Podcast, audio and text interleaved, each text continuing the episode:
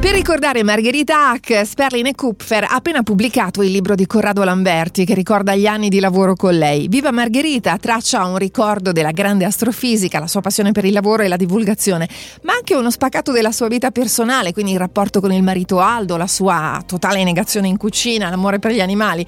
Corrado Lamberti ci fa conoscere una Margherita Hack che pochi hanno avuto la fortuna di conoscere. Eh beh sì, è proprio questo. Lo scopo del libro era proprio quello di regalare eh, soprattutto alle giovani generazioni, soprattutto le ragazze che vedono in, in, Margherita un esempio da seguire. Ecco, regalare dicevo, un'immagine di Margherita non tanto come la grande scienziata che tutti sanno, eh, la donna che si batte per la difesa dei diritti civili, ma eh, la donna, punto e basta, la donna di casa, eh, la donna con i suoi affetti nei confronti del marito Aldo, l'amica Margherita, ecco, l'amica di tutti.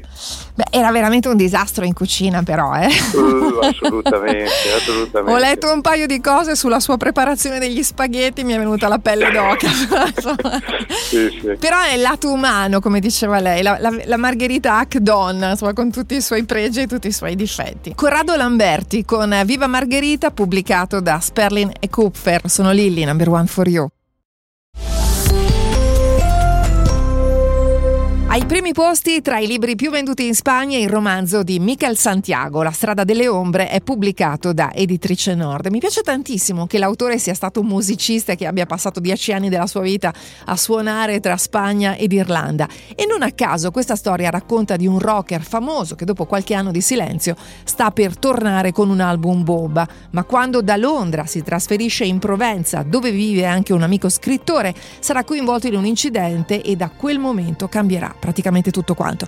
Io non sono riuscita a staccare nemmeno per un attimo dalla storia, ma sentiamo l'autore. Sí que um, mi vida como músico. Indubbiamente la mia vita di musicista ha influito tantissimo sulla scelta della tematica portante di questo romanzo e sulla scelta dei personaggi che ho creato. Infatti quando avevo vent'anni avevo una mia eh, banda rock con la quale ho viaggiato parecchio e quindi credo sin da allora di essere un po' in debito con il mondo del rock. La strada delle ombre mi ha dato in qualche modo l'opportunità di parlare di alcuni di questi argomenti e di come nasce la canzone dei Rolling Stones uh, Exile on Main Street o della vita di Brian Wilson dei Beach Boys e d'altro canto io mi, mi sento perfettamente a mio agio parlando di chitarre, di amplificatori o di sale di registrazioni perché sono tutti argomenti che conosco molto da vicino.